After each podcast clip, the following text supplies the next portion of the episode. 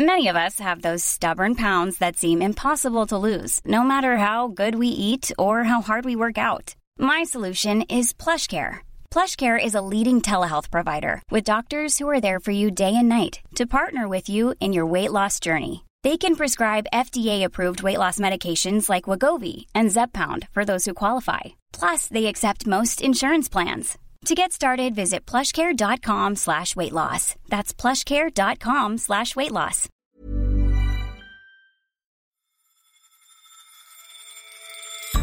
You're listening to Money Talks on Economist Radio, our weekly podcast on the markets, the economy, and the world of business. I'm Patrick Lane, and today, on Election Day in America, we're looking at perhaps the most important asset market in the world the market for American treasuries. Whatever the results of today's election, its future hangs in the balance. You've basically seen a shrinking down of the capacity of the system at the same time as you've seen a big increase in the number of treasuries and also participants that are interested in trading them. If Joe Biden becomes president, his choice of Treasury Secretary will reveal his priorities. We size up the front runners. There's a real desire to have a different sort of face at the head of the Treasury. It's a, it's a position that's always been occupied by a white man, and, and usually a white man with a career on Wall Street. And increasingly acrimonious partisanship in America has cost many people friends. But what about the cost to America Inc.? Bankers probably aren't deliberately penalising firms, but their lack of faith in a president's ability to steer the economy in the right direction can nevertheless hurt companies' bottom lines.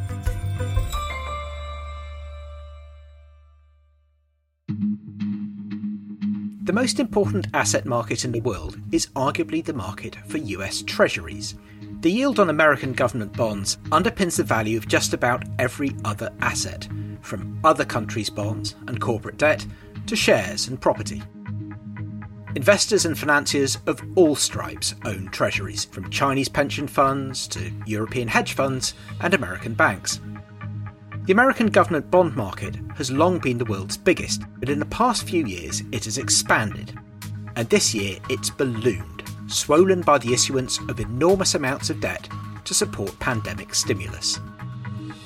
From the perspective of the US government, it's how it funds spending and deficits. And then it's extremely important for basically all global investors. The US dollar is the world's predominant funding currency, and that means that basically everyone holds treasuries. Alice Fulwood is our Wall Street correspondent and the yield that they are paid for owning those treasuries because it's considered riskless and because the dollar is so dominant is the global risk-free rate. And it is the benchmark by which every other asset in the world is valued. And because the market for treasuries is so large and so important and there are so many investors uh, interested in trading treasuries that typically means that the market functioning is very good. The market is very deep it's very liquid and it's very very easy to transact treasuries. And so, in the eyes of regulators and the eyes of investors, holding a US Treasury is almost equivalent to holding cash. So, at times like this, it's more important than ever that the market for treasuries functions well and functions smoothly. Has the market been playing its role as investors would want it to? The short answer is no, in two ways treasury markets and the markets that sort of surround and fund the treasury market have seriously malfunctioned over the past year. Even before the pandemic in September of 2019, the overnight repo rate, which is the rate at which you can swap a treasury bond overnight for cash, jumped above 9% as there was a sudden shortage of liquidity.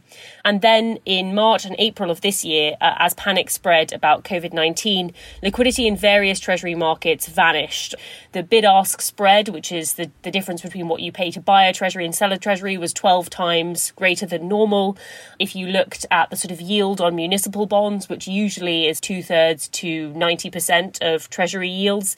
That spiked up to 900% of Treasury yields any measure of a well functioning market that you could care to look at was very dysfunctional and spiked to previously unseen levels. In both cases, the Fed had to come into the rescue. In September, they bought up some bonds to sort of ease restraints on the banking sector, making it easier for them to lend to those who were in need of repo financing to buy treasuries. And then in March, they stepped up the pace of that bond buying and, in particular, have hoovered up very short dated treasuries.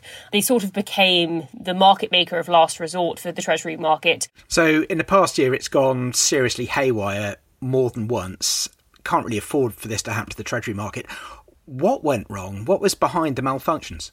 Most of the arguments focus on the primary dealer system. So, primary dealers are a slew of financial institutions that have the right to trade directly with the US Treasury. They act as an intermediary. Anyone that wants to buy a Treasury worldwide will probably go to one of these primary dealer institutions to execute that transaction.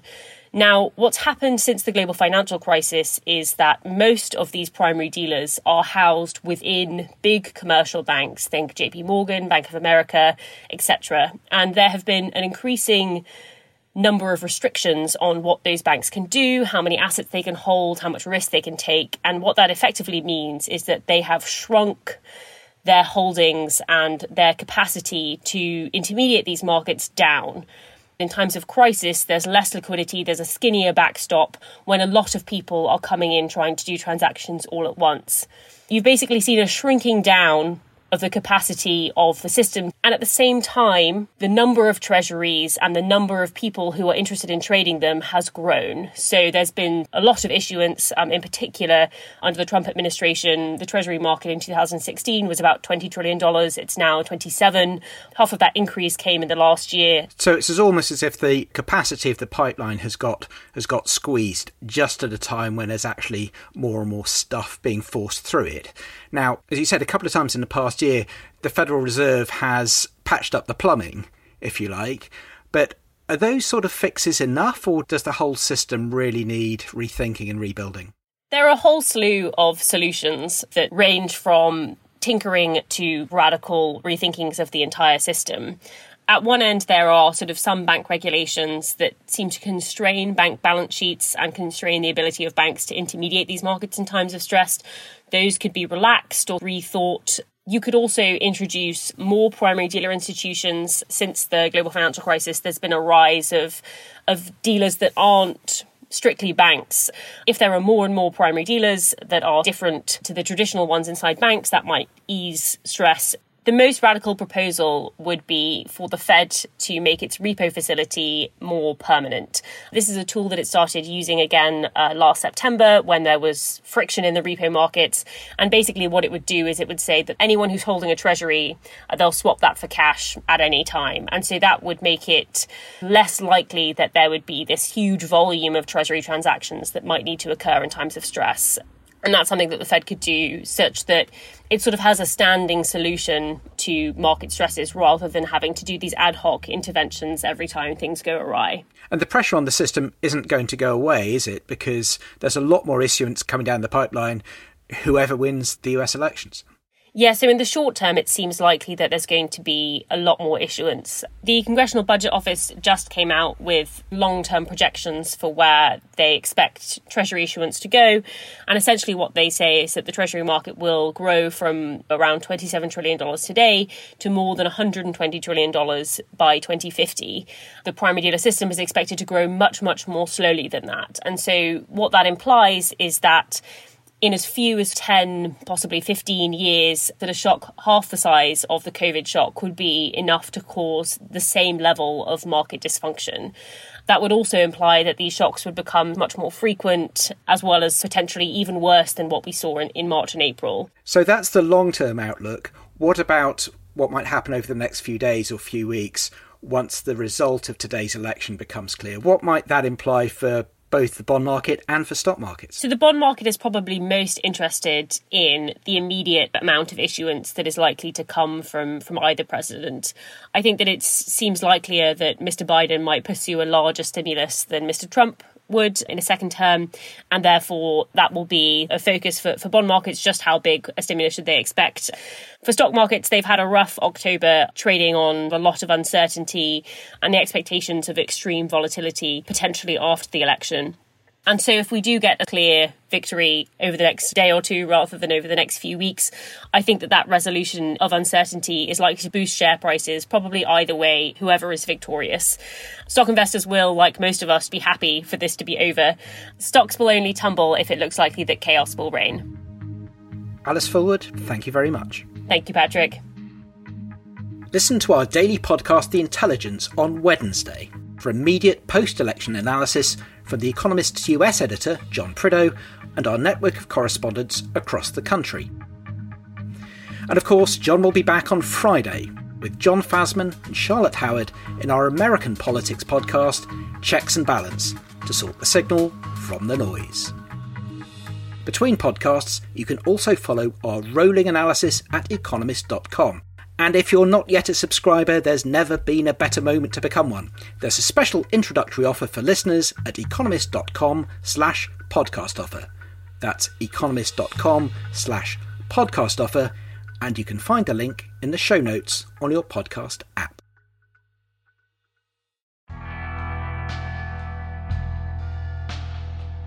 If Joe Biden wins the presidency, there will be a lot of sought after vacancies going in Washington, D.C. With the economic costs of the pandemic mounting, the new team at the Treasury will come under especial scrutiny. Observers will watch Mr. Biden's appointments carefully for clues as to how he might govern, and he'll be pulled in different directions. He needs battle hardened staff who have faced downturns in the past, and he'll have to reflect the diversity of his party in race, gender, and ideology. The Democrats' left wing will want to see evidence of commitment to progressive reform, while business leaders will brace themselves for higher taxes and stiffer regulations. Mr. Biden's choice of Treasury Secretary, who could perhaps for the first time be a woman, will be read as a message of intent.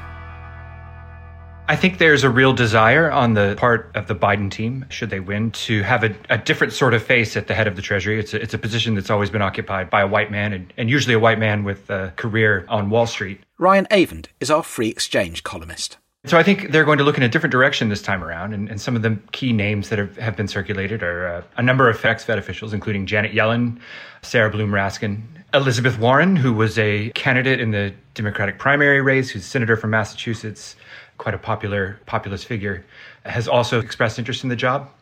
There is a chance that they might look in a different direction and perhaps choose an African American candidate. It's possible that they might go with Roger Ferguson, who has also served on the Fed in the past. But I think if you stand back and kind of look at what they're going to need to address and the different constituencies they need to satisfy, that that Lael Brainard, who's who's currently a member of the Fed Board of Governors and who's worked in the Treasury in the past, is the front runner. How important is the choice of Treasury Secretary within the context of the broader team of economic advisors to the President, for example? Or how does the Treasury fit into the American political institutional setup? You know, how important is this appointment? Particularly in times of crisis, it's just a crucial position. If you look back at Barack Obama's response to the global financial crisis, for instance, Timothy Geithner's views on how best to uh, shore up the American financial system, on how best to enact stimulus, uh, ended up having an enormous effect on the shape of policy. And so I think that given all of the things that are going to be on Biden's plate should he win the presidency, it's going to be one of the most influential and important positions in the administration. So it's going to be watched quite closely. So if Joe Biden wins, your money for the Treasury Secretary's job is on Lael Brainard. What can you tell us about her background? She's a, an incredibly accomplished woman. She's had a long and distinguished career in public service. She's what you might call a consummate technocrat, a PhD economist. She uh, spent time working as an advisor during the, the Clinton administration, then did some work at, at the Brookings Institution, which is a highly respected think tank here in Washington. Then served under uh, Barack Obama and his Treasury Department during those crucial early years of the administration after the global financial crisis. Uh, and then he nominated her to serve on the Federal Reserve's Board of Governors. And she's been a very important voice there as the Fed has tried to adjust its strategy and the way that it manages the economy. So I suppose that's the most recent indication of the way she thinks about economics and thinks about economic policy. What do we know from her time at the Fed about how she might behave as Treasury Secretary? Well, it's been a very interesting tenure for her. I think she's shown herself to to be an independent thinker and someone who's willing to challenge uh, received ideas. It was very interesting to hear her critique of a Fed tightening two or three years ago, and she was arguing that the Fed needed to be aware of, of the way in which its policy affected global financial markets and how that might sort of blow back onto the US, so that they need to be more careful than they might otherwise be when raising rates, which was an interesting argument. She's not a radical, uh, but she has shown toughness when it comes to regulation of Wall Street. She's been pretty adamant that the Fed should not relax requirements on, on the big banks in recent years just because the economy has been doing okay. She's pushed to not allow banks to pay dividends during this pandemic crisis so that they can continue to maintain a healthy degree of capital. So I think she's someone who's who's not a prisoner to dogma, but at the same time she's still a little bit inscrutable. And I think we don't have the clearest of ideas how she might look at long-run deficit spending or what her attitude might be toward relationships with other countries when it comes to currency policy and things of that nature. When she was in the Obama administration during the crisis, she was liaising with policymakers in Europe. How valuable might that experience be if she came back to the Treasury? Under the Obama administration, she was the key official working with European leaders during the euro area crisis. She developed quite a reputation for uh, both fair mindedness, but also toughness, certainly in dealing with the Europeans, and, and she built relationships there that I think would be be quite useful. She also had some experience dealing with currency issues while working in the Obama administration. I think that's one area where the left perhaps is a bit frustrated with her because the Obama administration refused to label China a currency manipulator, but nonetheless, she would enter office if chosen with a deep familiarity already with those issues. And then, even before that, her first work in an administration came during the presidency of Bill Clinton. She was his personal representative to the G7 and again had quite a lot of interaction with other foreign leaders. She helped implement NAFTA at the time, and so she's developed a familiarity with trade policy.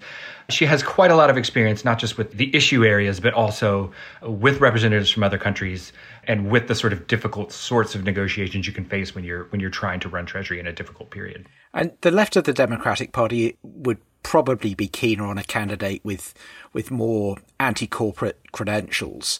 What would they think of her, and who might they prefer if they had the chance to influence a putative President Biden? Well, I think there's no question that the left would prefer to see Elizabeth Warren running the Treasury. Elizabeth Warren has cultivated a reputation as someone who's willing to be very tough with Wall Street, with the big banks, who's very concerned about concentration in industry and would take a tough line on mergers and things of that nature.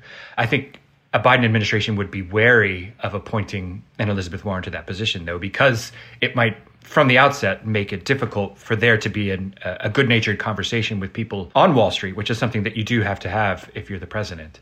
Another sort of slightly more lefty candidate would be a Sarah Bloom Raskin, I think. His credentials on the left are a little stronger. But having said all that, I think Lael Brainard is a candidate for Treasury Secretary who would, if she were appointed, be broadly acceptable to the left because of the interest she's shown in improving Fed policy for workers, because of the interest she's shown in, in maintaining tighter regulations on Wall Street. Uh, but at the same time, she's not so overtly hostile to finance that she would, from the outset, alienate the financial world, alienate business leaders. So, if Biden's looking to square the circle, then she'd fit that bill. I think that's certainly something that recommends her, in addition to her capabilities as an economist and an administrator, the fact that she sort of hits that sweet spot ideologically and, and does it from the outset antagonize any, any particular group. Ryan Avent, thank you very much. Thank you, Patrick.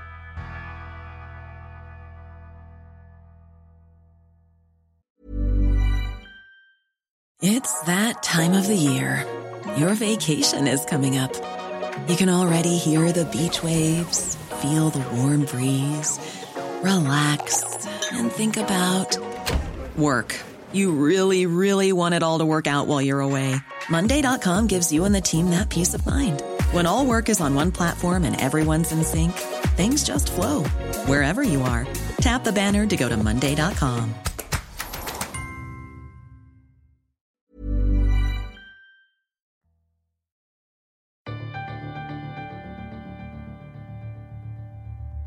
And finally, it's no secret that bipartisanship has gone out of fashion in America in recent decades.